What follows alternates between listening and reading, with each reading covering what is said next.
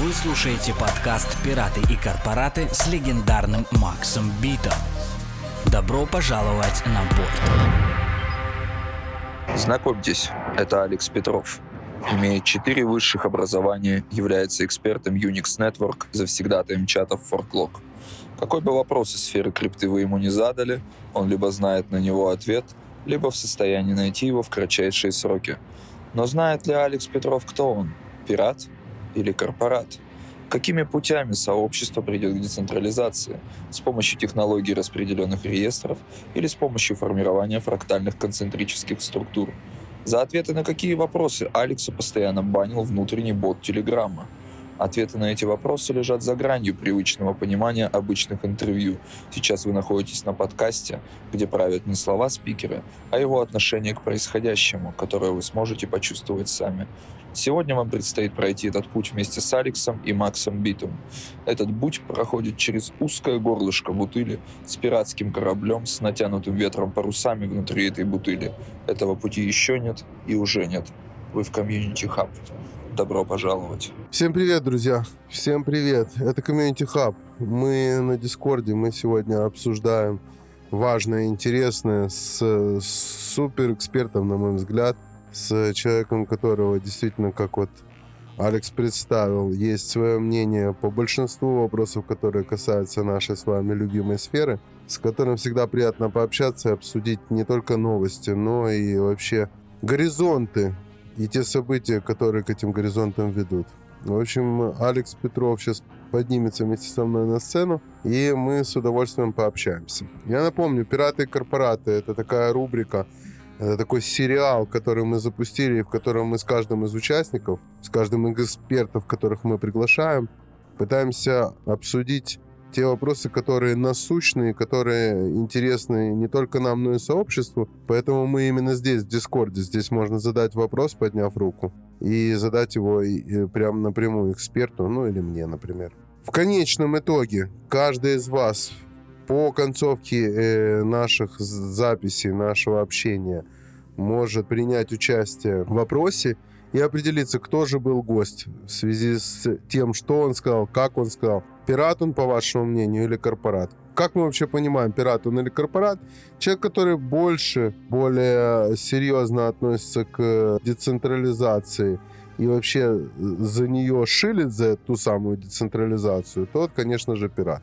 Тот, кто ближе к корпоративным историям, ближе к государственным историям, он, по нашему вре- мнению, корпорат, ну, а вы уже тем самым определяете, кто из них кто, а в конечном итоге через вот буквально вот-вот время мы сможем с удовольствием объявить, что же именно означает пират, человек или корпорат, и какие права ему вообще дает это в нашем сообществе. Ну что, начнем, Алекс, привет. Я очень рад тебя слышать. Я рад, что ты нашел время. Я скучал за нашим с тобой общением вот в таком вот формате. Непривычно, конечно, что мы не видим друг друга, а только слышим, но в принципе, в принципе, цель будет достигнута. Цель будет достигнута. Давайте расскажу в двух словах, как это все работает. У нас есть три слота. В каждый слот посвящен своей теме. В каждом слоте мы эту тему обсуждаем конечном итоге даем возможность тем, кто нас слушает вот здесь, прямо здесь в Дискорде, поднять руку, задать э, какой-нибудь вопрос, который касается именно этого слота, именно этой темы. Ну и двигаемся дальше, пока не пройдем все три. Вот какое-то такое вот у нас движение. Окей, принято. Давай начнем с твоего, твоего конька, с твоей любимой темы, с темы майнинга. Первый слот мы посвятим именно этому. Ну, тема майнинга в биткоине потихоньку сошла на нет она уходит с повестки, как ты видишь. Э, и вообще, в принципе, то есть есть ощущение, что майнинг перекочевал в промышленные масштабы, и что самое неприятное, это, видимо, то, что практически он централизовался на территории Северной Америки. Ну, так это, по крайней мере, выглядит. Вообще, так ли это, и что нам это сулит, особенно в перспективе грядущего халвинга? Что ты думаешь по этому поводу, что скажешь?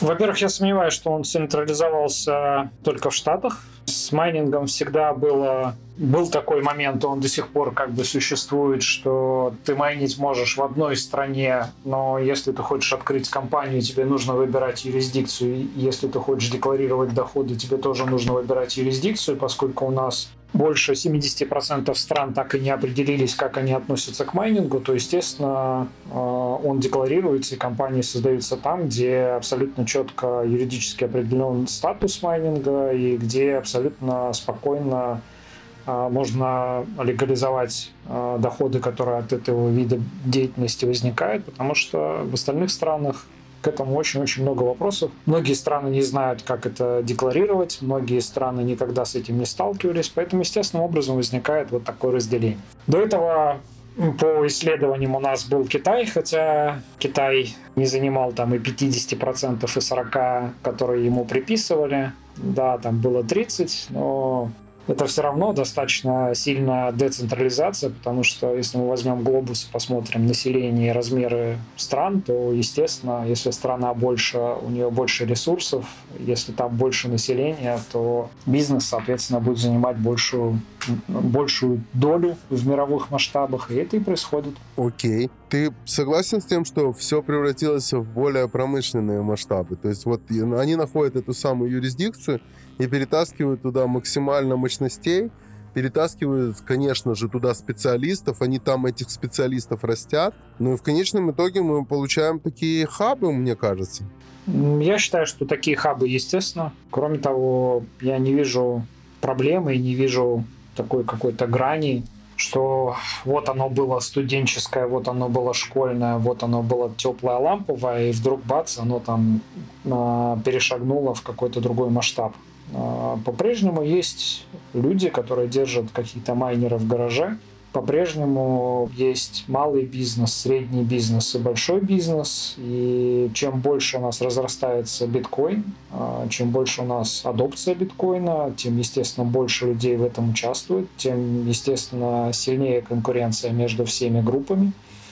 И, естественно, тем больше мы видим больших компаний, которые в том числе стоковые компании, которые торгуются. Но при этом я вижу и обратную историю. Я вижу очень большое падение стоковых компаний. То есть даже большой бизнес и даже очень много вот как пример, кстати, очень хороший пример это Техас, где очень много людей только за счет того, что были условия и дешевая цена на электроэнергию возможности, они увидели в этом бизнес, но они не разбираются до конца, как работает биткоин, как работает майнинг. У них это бизнес. И там очень большой скачок, но при этом и очень большая очень большой процент гибели бизнесов именно потому, что вложить и заработать нужно тоже уметь. Для этого нужно очень хорошо понимать и разбираться в сфере, очень хорошо считать риски. Если этого не делать, раз может повести, два может повести, в третий раз, скорее всего, вас с рынка вынесут. Ты можешь предположить приблизительно вот из тех кто сегодня, ну, тот же самый Техас, да, тех компаний крупных, которые сегодня есть на рынке, сколько из них переживет в перспективе, допустим, там, ближайшие 10 лет, то есть, грубо говоря, два халвинга? За 10 лет даже не возьмусь судить, потому что это очень большой горизонт планирования. И поскольку мы находимся в преддверии третьего э, экономического кризиса, системного экономического кризиса, это очень сильно поменяет и позиция экономические, и экономику, и вообще состояние бизнеса в странах. И вполне возможно, что это может и зацепить в том числе и Америку. Предсказывать такие вещи крайне-крайне сложно. Я думаю, что из тех бизнесов, которые есть, 30% скорее всего не выживут а, в ближайшие 2-3 года. И это стандартно. Практически до этого я декларировал, по крайней мере, такую формулу, что а, приходящие в майнинг компании из 10 8 а, погибают в течение 4-5 лет. Угу. Ну, то есть вот то самое правило 80-20. Да, то самое правило Паретта практически так оно и остается. Это высоко, майнинг высококонкурентная а, область, это высококонкурентный бизнес. Кроме того, если в любом другом бизнесе можно как-то маневрировать за счет того, что можно как-то договориться с кем-то, можно попробовать там где-то получить какие-то условия выгодные, можно еще как-то извернуться и манипулировать там с людьми, не знаю, участвовать в госзакупках. Здесь математика, здесь все очень жестко. Поэтому впервые мы столкнулись с такой областью, где правила конкуренции диктуют чисто математикой, и выживать на этом рынке нужно, чтобы выживать на этом рынке, нужно очень-очень-очень быстро крутиться и очень быстро оптимизироваться. Угу. И это, соответственно, накладывает очень серьезный отпечаток на бизнес. Очень быстро нужно уметь считать изменения э, всех расходов, доходов, ресурсов. Кроме того, это бизнес, который работает 24 на 7. Если с любым другим бизнесом мы говорим, что рынки открываются, закрываются, у нас может быть рабочий день 8 часов, ну, там можно держать офис э, только 8 часов в день работать, 40 часов в неделю, то майнинг это 24 на 7. Тут никаких шуток и никаких поблажек ни для кого нет. Меняются условия, майнеры мигрируют, э, где-то кто-то находит более выгодные условия по электроэнергии, кто-то где-то придумывает жидкостное охлаждение, водное охлаждение, придумывает, как снизить расходы. Это, естественно, заставляет всех остальных либо придумывать, как снижать свои расходы и оставаться конкурентоспособным, либо такой бизнес просто погибает. Неконкурентный бизнес моментально с рынка выдавливается. И это, кстати, в том числе вот ответ, с которого мы с тобой начали. Корпорации или школьники, студенты, но, скорее всего, школьники студенты не смогут просчитать такие расходы, вот, и такой бизнес, скорее всего, качественно работать не будет. И это в том числе стоимость для нас тех самых транзакционных фи, той самой платы за транзакции, которую мы платим. Если не снижать расходы, если их не оптимизировать, то эта плата будет высокая. Если максимально ее снижать, максимально оптимизировать расходы на инфраструктуру, и это делается за счет конкуренции, значит такая сеть будет более оптимальная, более дешевая, в том числе она будет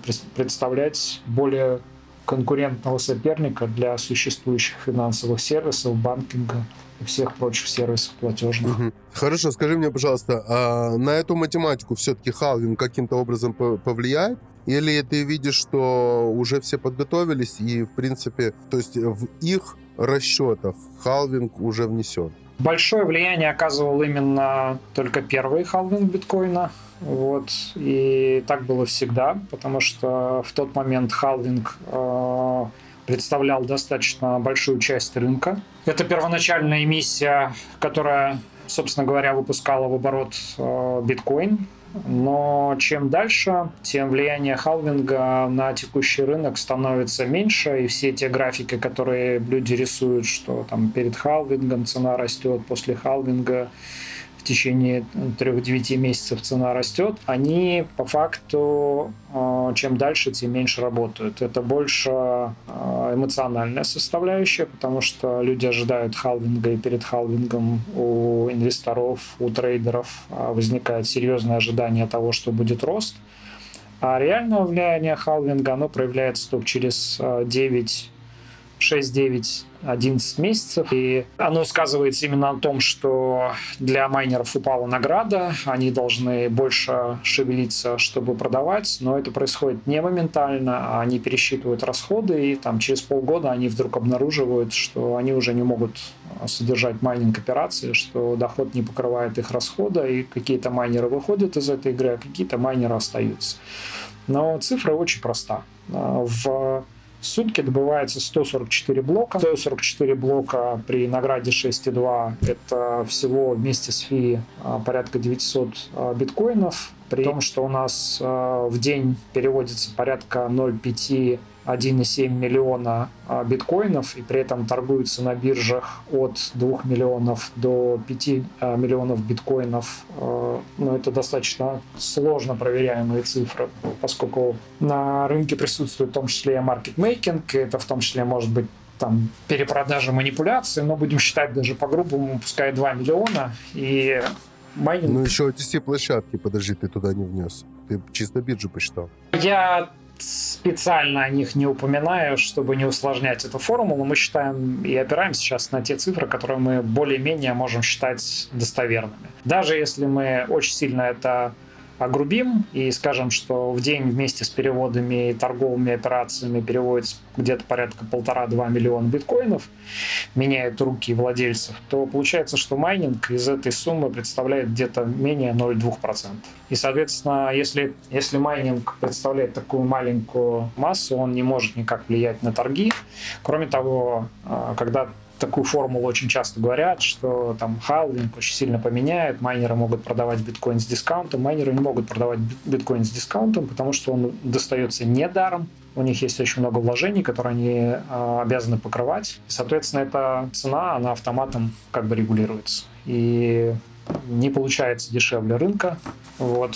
Единственный вариант, за счет которого у майнеров образовывается дополнительный доход, это поскольку у нас из года в год есть рост стоимости биткоина, то это, собственно говоря, и закладывает вот тот момент прибыльности для майнеров, который есть. А, но как только цена биткоина придет там к какому-то равновесию перестанет расти, это произойдет, я думаю, не скоро, лет через 10, майнерам в этот момент выживать станет в десятки раз сложнее. Как раз к этому вопрос. Ты не думаешь, что как раз когда вот произойдет вот такое вот сокращение, мы можем как-то утром проснуться и увидеть, что в принципе, в принципе, за этими проектами, а эти проекты сегодняшний день, если они проекты еще, но в принципе у них всех есть желание в тот или иной момент попасть на стоки, то есть попасть на биржи, они будут скуплены каким-то условным баффетом или же какими-то аффилированными лицами, которые будут от государства.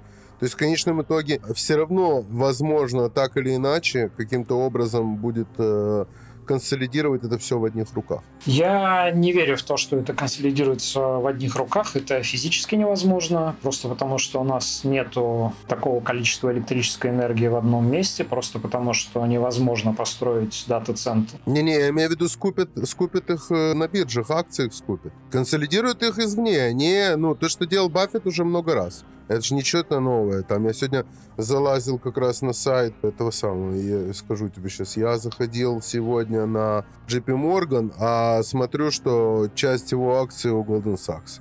Ну, как бы, привет. Я услышал твой вопрос, просто не успел закончить. Я сейчас объясню, почему, скорее всего, этого не произойдет. Когда ты говоришь JP Morgan, когда ты говоришь Goldman Sachs, когда мы говорим о, о разных бизнесах, надо не забывать, что у нас есть разные торговые площадки, у нас есть, если компания выходит и торгуется на бирже, это разные биржи. Есть канадская биржа, есть нью-йоркская биржа, есть лондонская биржа, есть э, токийская биржа. Соответственно, компании, они выходят в зависимости от того, в какой юрисдикции они находятся. И поскольку у нас нету какого-то одной страны, у которой слишком большое количество энергии, явное преимущество перед другими, то автоматически это, автоматически это разносит всех майнеров практически по всему земному шару. Соответственно, это будут абсолютно разные биржи, абсолютно разные стоковые компании, и прям выкупить на разных биржах у разных компаний полностью стоки будет, а, нереально, Б, далеко не все майнеры выходят на IPO, далеко не все майнеры становятся стоковыми компаниями. Стоковых компаний у нас на текущий момент, которые занимаются майнингом, всего 15 штук. Из них уже у трех достаточно серьезные проблемы финансовые. Они, скорее всего, с этого рынка в том числе выйдут. Но майнеров а, и людей, вовлеченных в майнинг, на текущий момент очень близко уже к трем с лишним миллионов людей. То есть это работники, это какие-то владельцы майнинговых мощностей, это люди, которые обслуживают эти дата-центры. Количество людей, которые вовлечено в майнинг, оно достаточно велико. И со временем оно вряд ли станет меньше. Будет происходить какое-то деление, будет постоянно происходить какое-то перераспределение. В том числе мы видим, как некоторые страны говорят, что они там против майнинга, у нас есть естественная конкуренция. А любая растущая экономика, она нуждается в энергии. И причина, по которой в том числе Китай забанил а, майнинг, просто потому, что Китаю нужна электрическая энергия. И им не нужна конкуренция. Они хотят, чтобы их бизнес их продукты имели доступ к более дешевой электроэнергии и имели возможность ее покупать. Если майнеры выкупают и готовы эту энергию выкупать и даже немножко доплачивать, то, соответственно, они создают конкуренцию местному бизнесу. А если местный бизнес не имеет возможности купить или не имеет возможности получить дешевую электроэнергию, значит все его продукты автоматом станут дорогими и неконкурентными. И это естественный процесс. Поэтому есть страны, где есть переизбыток электрической энергии, есть страны, где растущая экономика, есть недостаток электрической энергии. Происходит естественное распределение. Угу. Хорошо. Хорошо, давай короткие вопросы сейчас, э, вернее, короткие ответы на два вот таких вот вопроса. Первый вопрос, это который касается, ну, мы с тобой последний раз говорили, наверное, вот так, чтобы вот про майнинг, наверное, более года назад. Скажи мне, пожалуйста, с точки зрения технологической, есть какие-то изменения, на которые ты бы обратил внимание, или, в принципе, мы находимся в той же стадии, в которой были год-полтора назад? Я бы сказал, что достаточно большие изменения. Из э, первичных изменений, которые нужно точно упомянуть, э, в игру в том числе вошел Intel. И пускай не сам Intel производит оборудование для майнинга, они пустили э, четыре сторонние компании, которые за этот год произвели три разных чипа для майнинга, для майнингового оборудования.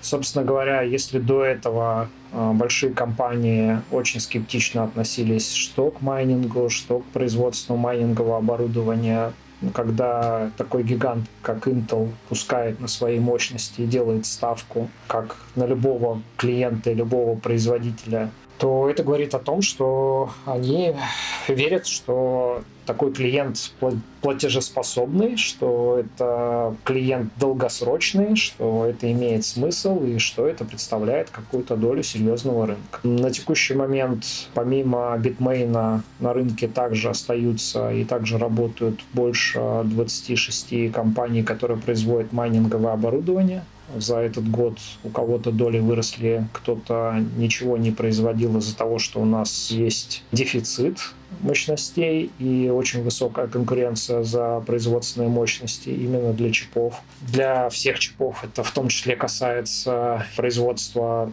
а, различного оборудования, смартфонов. Все, я думаю, наслышаны о противостоянии а, Соединенных Штатов и Китая и передел и борьба, собственно говоря, за Тайвань. Майнерам, естественно, в этой войне тоже достается. Некоторые майнинговые компании, которые разработали свои чипы, вынуждены перенести производство чипов там, на год-полтора, и для некоторых из этих компаний это означает, что нет смысла вообще их производить. Вся работа и вся разработка сделана впустую, просто потому что через полтора года то, что они произведут, будет уже не конкурентно на рынке.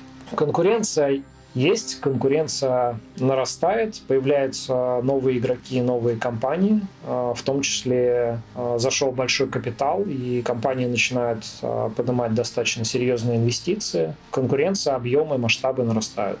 Хорошо, второй вопрос, он касается как раз того, что ты говорил вот буквально минут 10 назад что мы в преддверии третьего экономического кризиса. Как ты вообще ощущаешь, если вот действительно все пойдет вот по этому сценарию, который, ну, если, допустим, там 3-5 лет назад мы о нем говорили, и для кого-то это казалось очень далекими перспективами, сегодня мне кажется, что он уже постучался в дверь каждому. Как ты видишь вот это вот дальнейшее наше, наше развитие как человечества в рамках новой экономики, и какое место в этом всем займет крипта? Начнется тотальная регуляция начнется тотальная попытка э, воздействия, в том числе и на сектор майнинга, или же э, вот это вот свободное плавание, в которое непонятно, каким образом мы по течению просто двигаемся, продолжится, несмотря на все бури, которые устраивают так или иначе экономические запросы тех или иных государств. Регуляция, которую ты упомянул,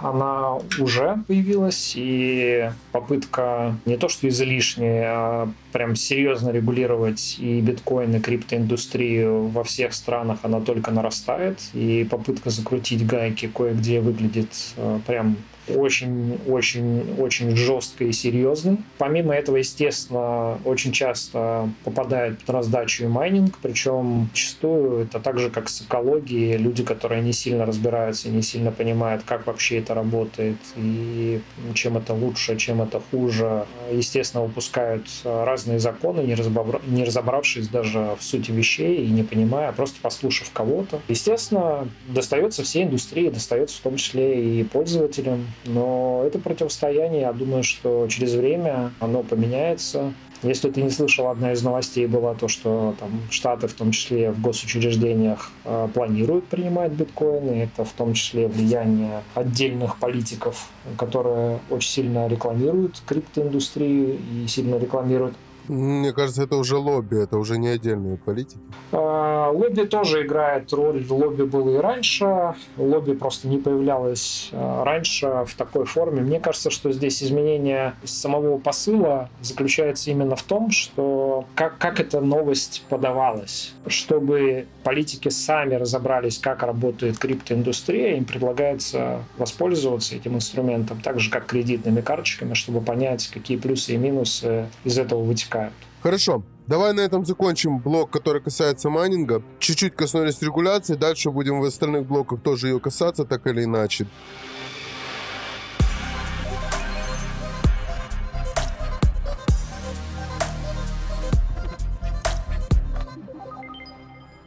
перейдем к теме, которая, наверное, сейчас, я не знаю, успеваешь ли ты следить за повесткой, в том вот формате, в котором сейчас а, это все льется. Значит, вот это вот состояние куража, которое э, буквально надули с начала года и э, пытаются каким-то образом поддерживать, то есть вот это вот такая, знаешь, э, отдача после всей истории с FTX. Все участвуют, все участвуют, все, все с китайскими Всем фамилиями. Всем досталось. Всем досталось, но, но вот все с китайскими фамилиями сейчас надувают как можно сильнее всю историю. Это и Джастин Сан, это и. Ну, короче, вся, вся вот эта вот гильдия товарищей. Значит, смотри, вышел недавно э, один отчет, в котором четко написали, что вот, значит, э, ребят, вот есть у нас тут группа монеток, которые мы могли бы сказать, что развиваются с э, гораздо большей скоростью, чем все остальные. Имеется в виду развитие с точки зрения работы разработчиков, то есть большая активность разработчиков, ну, видимо, там GitHub смотрит, смотрит еще какие-то ресурсы, на которых эти разработчики сидят и что-то добавляют, что-то выясняют и закладывают планы добавить и так далее в свои проекты. С другой стороны, Сегодня вышла вот э, отчетность по поводу роста монеток. И самое интересное, что получается, что это одни и те же проекты. То есть, грубо говоря, там, если так вот просто с головы, там та же Solana, та же Полька, тот же Космос, типа плюс 100 и выше. Внимание, вопрос, внимание, вопрос. Э, не говорит ли это нам о том, что вот это и есть то самое будущее? То есть это то будущее, в котором можно сказать, что, ну вот, как бы у нас есть какие-то такие, назовем их, э, уже свои меты или алифбеты, там, не знаю, JP Морганы, нам назови их, или Goldman, Goldman Sachs, не знаю, MasterCard, визы, как угодно. То есть есть игроки, акторы, которые уже устоялись и которые, в принципе, показывают нам о том, что, ну, это некая рецессия, то есть я не вижу прогресса, нету новых проектов, нету новых идей. То есть развивается то, что и развивалось, но в принципе это копипесты. У тебя как вот впечатление от происходящего? Мое мнение остается тем же. Я очень часто это говорю и повторяю, что я верю в реальный бизнес и реальную экономику. То есть это какие-то э, продукты, сервисы, которые созданы для продажи и продвижения каких-то сервисов, продуктов, где есть реальное потребление и где есть какое-то реальное создание. То, что ты упоминаешь там Solana, какие-то проекты, которые дали больше 100%, это, конечно, прекрасно, что у них есть такая оценка, это прекрасно, что они показывают там больше 100%, но здесь есть э, куча но. Первое, вопрос кто те инвесторы, которые покупали, продавали, за счет чего происходит э, вообще определение цены этого токена, что именно эти продукты э, решают и какие сервисы они на себе держат, э, какая у них вообще экономика, потому что экономические модели могут быть разные, экономическая модель с сжиганием, экономическая модель с покупкой продажи. Когда ты говорил фразу, я ожидал, что ты скажешь там, не кажется ли мне, что я там вижу GameStop. Вот в том числе я считаю, что некоторые из этих вот проектов... Я, я, это следующий вопрос. Вот он написан.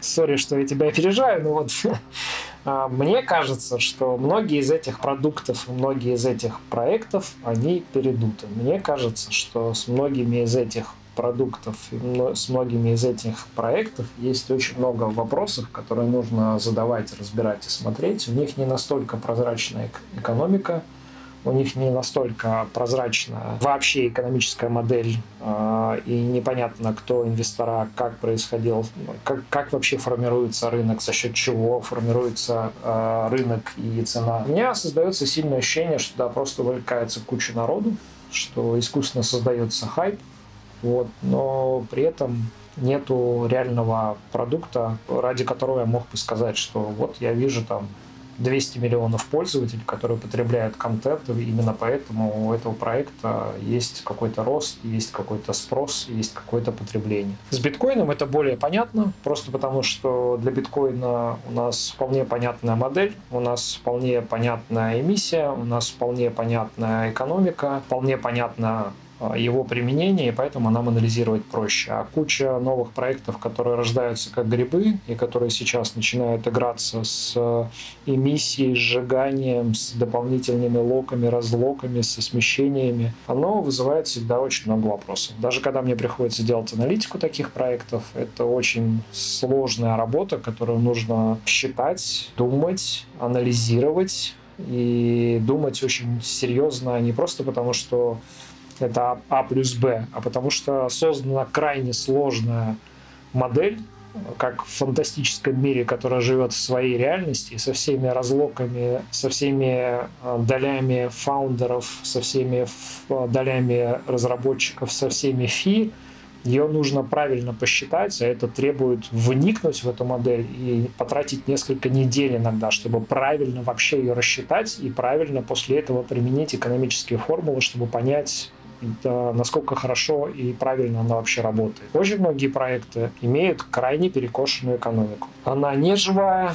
Одним и... из участников вот той самой экономики ты считаешь э, или не считаешь, э, являются биржи или нет? А, в том числе биржи, да, безусловно. И FTX, с которого мы как раз-таки и начали, это был твой вопрос, является тоже непосредственно таким же игроком и таким же участником. Прекрасно видели, до этого возникали не один раз пирамиды в истории человечества. И сейчас некоторые биржи, некоторые инвесторы продолжают по-прежнему играть в эти игры. Ну хорошо, ты же ты, ты, ты чувствуешь, что консолидация со стороны Binance происходит, и что в конечном итоге будет централизация, и все вот эти вот э, мелкие или полу... Ну, окей, останется, допустим, две американские биржи. Остальное все просто уедет, съедет, превратится в один сплошной Binance. Или ты считаешь, что Гидра откусит себе хвост? Я считаю, что это нормальный рынок, и будет происходить всегда перераспределение, всегда будут появляться лидеры, но, как и на любом рынке, есть лидеры, и Binance сейчас стал таким лидером. И, соответственно, когда ты лидер, всегда появляются дополнительные возможности манипулировать с рынком, всегда появляются возможности где-то диктовать свои условия. И Binance во все это этим пользуется, естественно. Без этого никак. Ну, Binance это Google, по-твоему, который надолго, если не навсегда? Ну, во-первых, Google не навсегда, так же, как когда-то... Ну, долго, я же говорю, долго. Очень долго. Да, на, надолго. да, но мы не можем прогнозировать, насколько надолго. Да, но сейчас есть лидер. Сколько он продержится... Мы с тобой поколение Гугла, у нас уже нет выбора, ты понимаешь? Даже если он завтра закончится, мы уже поколение Гугла. Я даже сказал бы, что я поколение Альтависты. Она тоже была и тоже погибла. Вот. И она была до, до Гугла. Угу. Такие смены, они все время происходят. Был в том числе Bing, если ты помнишь такой поисковик который как бы и сейчас есть, но доля его и прямо... он, У меня он, он по умолчанию был установлен на компьютер. Ну, он у многих... Страшная вещь. Да, он у многих был установлен, поскольку Microsoft ставил и пользовался... Я тебе больше скажу, даже Yahoo установлен по умолчанию, чтобы ты понимал. Оно так и будет. Поисковики между собой пытаются конкурировать также, также есть лидеры, и та же самая Альтависта с 95 -го года, она обладала большей долей, чем Google, до тех пор, пока Google не пришел со своими инновациями и не выиграл. Если бы не было бы Гугла, то лидером, скорее бы всего, стал Bing. Microsoft делал очень много для того, чтобы его прооптимизировать, но рынок есть рынок.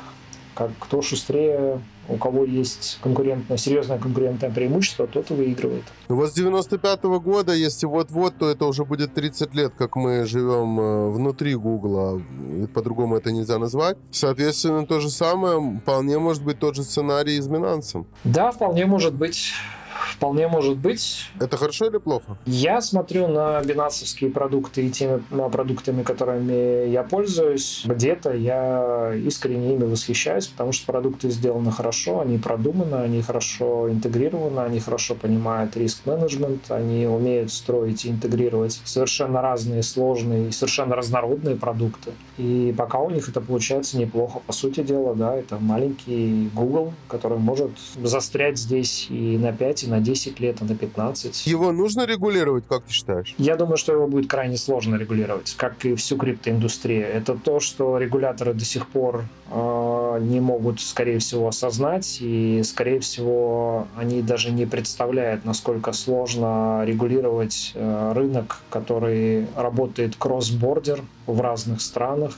и совершенно по другим правилам. Я помню, как в мое время регуляторы крайне сильно были в шоке, когда они столкнулись с high-frequency трейдингом, а, с высокочастотным трейдингом, и они придумали какие-то решения и воркараунды, но изначально очень много анализа делалось вручную. Я жду второго а, такого сюрприз-момента, когда те же самые регуляторы поймут, что DeFi — это работа с миллисекундными задержками в разнесенной сети, где все происходит не на одном манчет engine в одном месте, а разнесено в сети и происходит на там, сотни, на тысячи матчинг энджинов одновременно.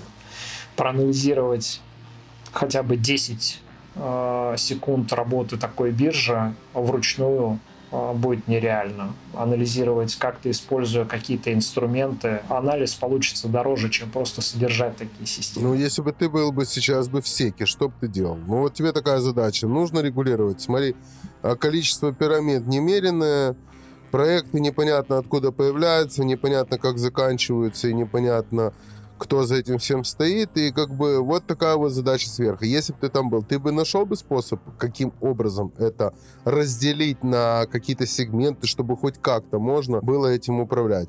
Или это просто безумие, и как бы просто отсиживают там это место и выступают раз в две недели? Я считаю, что это можно сортировать и не то что регулировать. Главная задача СЭКа, главная, главный приоритет, который они сами декларируют, они пытаются защитить инвестора. Эта задача, в принципе, нерешаема, если инвестор недостаточно образован. И вместо того, чтобы неквалифицированный, необразованный, если оставляют все именно так, как оно существует сейчас, то э, все, наверное, смотрели помнят э, фильм э, «Волк Уолл-стрит». С того времени ничего сильно как бы не поменялось. Самая, самая хромающая часть – это именно необразованность э, новоприходящих инвесторов, новоприходящих трейдеров, тех, кто пользуется этими платформами. Так же, как и с кредитными карточками. Нужно естественно, бороться и с криминальной составляющей, которая там есть. Нужно бороться с мошенническими схемами. Это вполне можно делать тем, что публиковать полностью открытые списки разработчиков, бенефициаров, инвесторов, э, создателей проекта и проверять в том числе э, их бэкграунд, чтобы исключить полностью абсолютно скам-пирамиды и какие-то криминальные проекты или мошеннические схемы. И второе, это нужно в первую очередь давать возможность возможность людям образовываться и учиться. СЭК, как правило... Ну, а что же делать вот с такими кучерявыми, которые возглавляют такие платформы, как FTX? Такие, как ты сказал в кавычках, кучерявые, которые возглавляет FTX, это как раз-таки показатель того, что все эти регуляции все подходы, а, которые применяются для старой финансовой системы, они не работают. Если мы вспомним даже схему FTX, как она была выстроена юридическая, 75 юридических лиц для того, чтобы просто вести деятельность, это компенсация тех овер-регуляций и тех сложностей, которые создаются бизнесу, чтобы нормально вести свою деятельность. Если бы они открыли компанию только в одной юрисдикции, они бы просто не выжили э, и не смогли выстоять в конкурентной борьбе, потому что налоги были бы слишком высоки. Именно поэтому создаются сложные схемы налогообложения, где в одном месте для одной деятельности можно заплатить налог меньше, но это полностью лишает всю компанию прозрачности, это делает полностью невозможным процесс нормального аудита и крайне сложным процесс вообще аудита таких компаний. И именно поэтому мы получаем то, что мы получаем. Это классический пример, как не надо строить компании и почему текущие регуляции не помогают, а только мешают и еще создают еще хуже схемы, в которых манипуляции могут существовать, существуют, и СЭК никак не может с ними справиться, никак не может э, выполнить свою задачу их решить. Но есть абсолютно доступная статистика, которая показывает, что введение всех AML и KFC, они обходятся примерно 8-10% оборота для всех бизнесов. При этом э, реально все эти меры позволяют ловить менее 1%. То есть, грубо если оборот компании, предположим, 100 миллионов, вы тратите 10 миллионов на исполнение AML и KFC, а то, что вы поймаете, вы поймаете от всех мошеннических схем и краж менее 1%. Это неразумно. Эти цифры не сопоставимы. Как говорили, как говорили в Одессе, сеткой на кильку. Типа того. Окей, окей. Друзья, второй слот закончился. Вопрос, если есть самое время задать, вот по этим темам, которые мы только что обсудили, по тому мнению, которое высказал Алекс,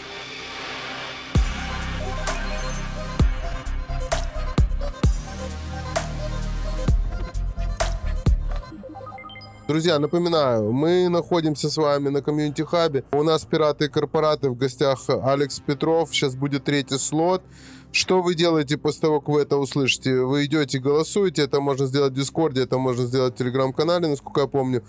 Голосуете, определяете, кто есть Алекс Петров, по вашему мнению, пират или корпорат, человек, который рулит за децентрализацию или все-таки централизация ближе ему. Давай мы как раз на эту тему сейчас и поговорим. Вот такой у меня слот, он так я его себе и назвал, централизация, децентрализация. Что меня зацепило, почему хочу с тобой об этом поговорить? Зацепила новость э, Pfizer, который инвестировал в децентрализованный научный стартап, который называется VitaDAO. В общем, пошел какой-то вот такой вот тренд, мне кажется, э, что различные конторы, такие большие, красивые, с э, кучей сотрудников, с кучей безопасности, с кучей различных э, бюрократических задекларированных и не задекларированных, как мы знаем сейчас по тому, что происходит, например, в той же мете, да, правил, они кидаются сейчас э, открывать те или иные DAO, ну или, по крайней мере, какие-то организации, похожие на DAO.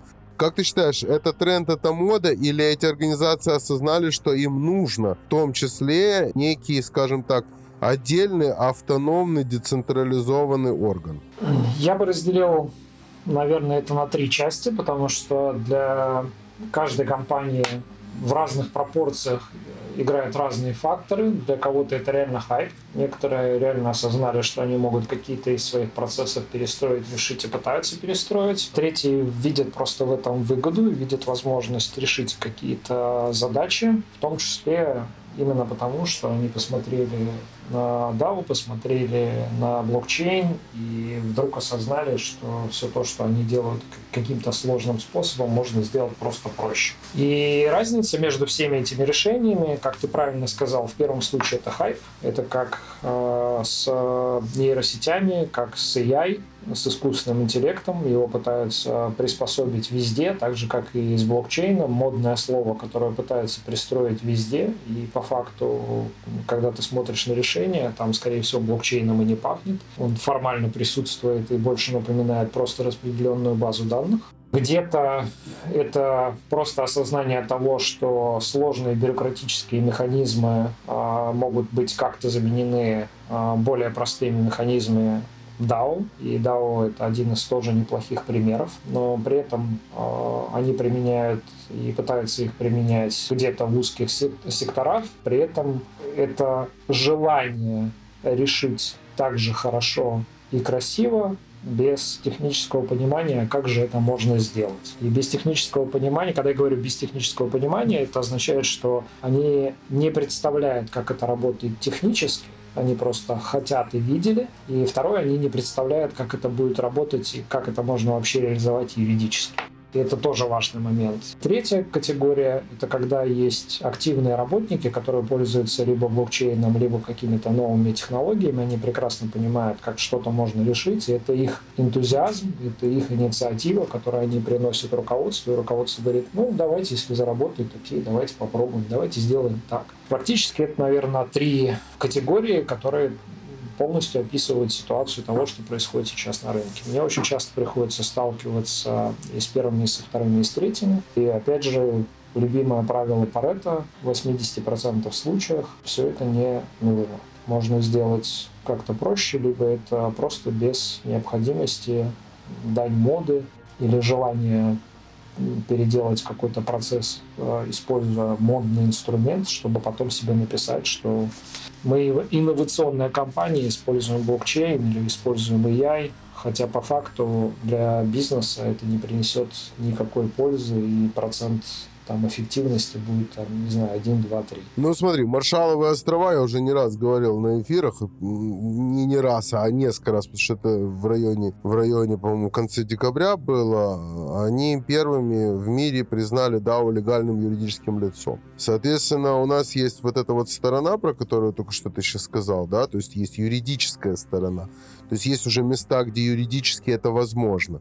Другой момент, что то, что мне интересно, я считаю, что это важно, это э, понимание того, смогут ли эти инвестиции, то, о чем ты говорил как раз, да, в дальнейшем все-таки поменять форму и подход компании к решению тех или иных бизнес-процессов. Ну или сервисов, которые они несут, или взаимодействие внутри компании среди, э, в среде работников или там коллег, или различных э, отделов этой компании. То есть, в принципе, э, на мой взгляд, то есть, если мы создаем DAO, то у нас получается вместо монолита, да, которым обычно классически является та или иная компания со своей иерархией, мы переходим в какую-то федеративную компанию, да, в которой существуют, э, существуют вот какие-то определенные автономные единицы, которые могут решать и Э, видимо, даже не могут влиять на решения друг друга. Эм, мне интересно вообще вот э, сам, это, сам, сам этот синтез. Насколько действительно существует ли, встречал ли ты до этого где-то какие-то модели, в которых компания могла развиваться вот в такой вот форме? Или все это как бы наш э, футуристический с тобой мир, в котором мы живем, и нам хотелось бы только, чтобы DAO пришло. Кстати, я не знаю твою позицию. Ты вообще за DAO или против DAO? Я скорее за DAO. Хорошо, что ты задал этот вопрос. Когда я слышу DAO, я всегда ну, задаю вопрос, где он и как применяется. То есть я не верю в историю того, что можно раздать, э, там, не знаю, голосование всем клиентам интернет-провайдера, и из этого у нас получится очень успешный и суперприбыльный и суперконкурентный хороший интернет-провайдер. Нет, большинство бабушка, бабушек, большинство людей, которые пользуются интернетом, ничего не понимают в этом бизнесе, и от того, что они получат право голосования, скорее всего, от этого ничего лучше не станет. Но если мы применяем DAO и применяем голосование среди специалистов, которые понимают, как работает индустрия, могут принести своими голосованиями, своими решениями какую-то пользу бизнесу, то это очень удобный инструмент для того, чтобы проводить это голосование быстро, распределенно и эффективно. Вместо того, чтобы считать голоса, вместо того, чтобы собирать какие-то бюллетени, это все можно автоматизировать, можно делать в десятки раз быстрее, в этом заключается основная эффективность. По поводу того, что ты сказал, что компании монолитные, нет, очень многие компании не монолитные, очень многие компании и особенно группы компаний или большие корпоративные компании, там, скажем, как Intel, у них десятки подразделений, так же как Apple, у них сотни различных подразделений, которые занимаются совершенно разной деятельностью, в том числе исследовательской, в том числе а, у них есть а, обучающие а, группы под компании, которые занимаются именно обучением или там поиском кадров среди обучающихся. Я это, говорю, я это говорил в смысле иерархического, иерархического построения. А, иерархическое построение, еще раз. Не, не, давай так, не горизонтально, вертикально, я про это говорил. Архитектура компании тоже бывает крайне разная. Она может называться и жить как бы под одной крышей, но при этом а, могут быть разные директора, которые отвечают за разные направления, они друг другу указ, и они не подчиняются в том числе э, там, какому-нибудь центральному директору.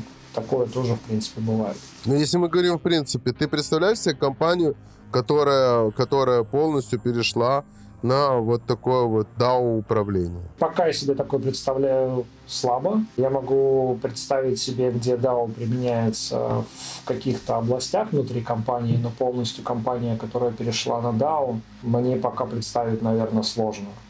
Достаточно много сталкивался с различными компаниями, поскольку работал аудитором, видел разные абсолютно архитектуры. Для некоторых компаний мне, прямо скажем, крайне сложно себе вообще представить хоть какой-то аналог там DAO, их, наверное, будут десятки, чтобы они действительно эффективно работали любой работник, который при, придет и захочет там работать, должен крайне сильно в этом разобраться. Помимо того, что он должен быть очень хорошим бизнесменом, очень хорошим, а, там, не знаю, администратором, очень хорошим руководителем, ему еще придется быть очень крутым специалистом в DAO, потому что DAO сейчас еще все-таки такой гик-инструмент, он не настолько хорошо развернут и не настолько понятен всем. Пока это, наверное, сложновато. Можно ли из этого сделать вывод, что DAO больше подходит стартапам? Наверное, да, потому что, во-первых, дух стартапа быстрее разбираться с многими вещами и проще будет интегрировать. Какие-то большие компании, я бы сказал, что это очень сложный процесс. И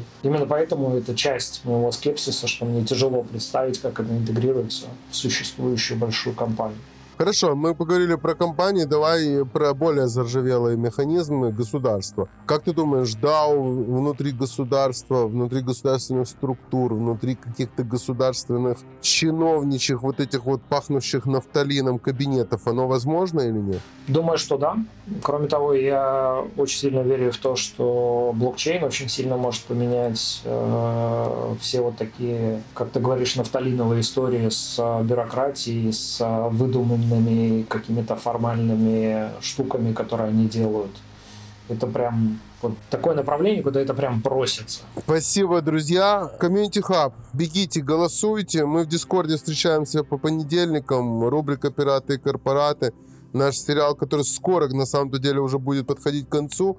Много э, экспертов уже выступило, несколько еще осталось, которых мы ждем. И, в принципе, будем заканчивать и начинать нашу игру. До встречи. Всем пока-пока. Меня зовут Макс Бит. Пока.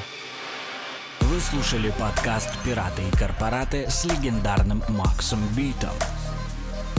До новых встреч!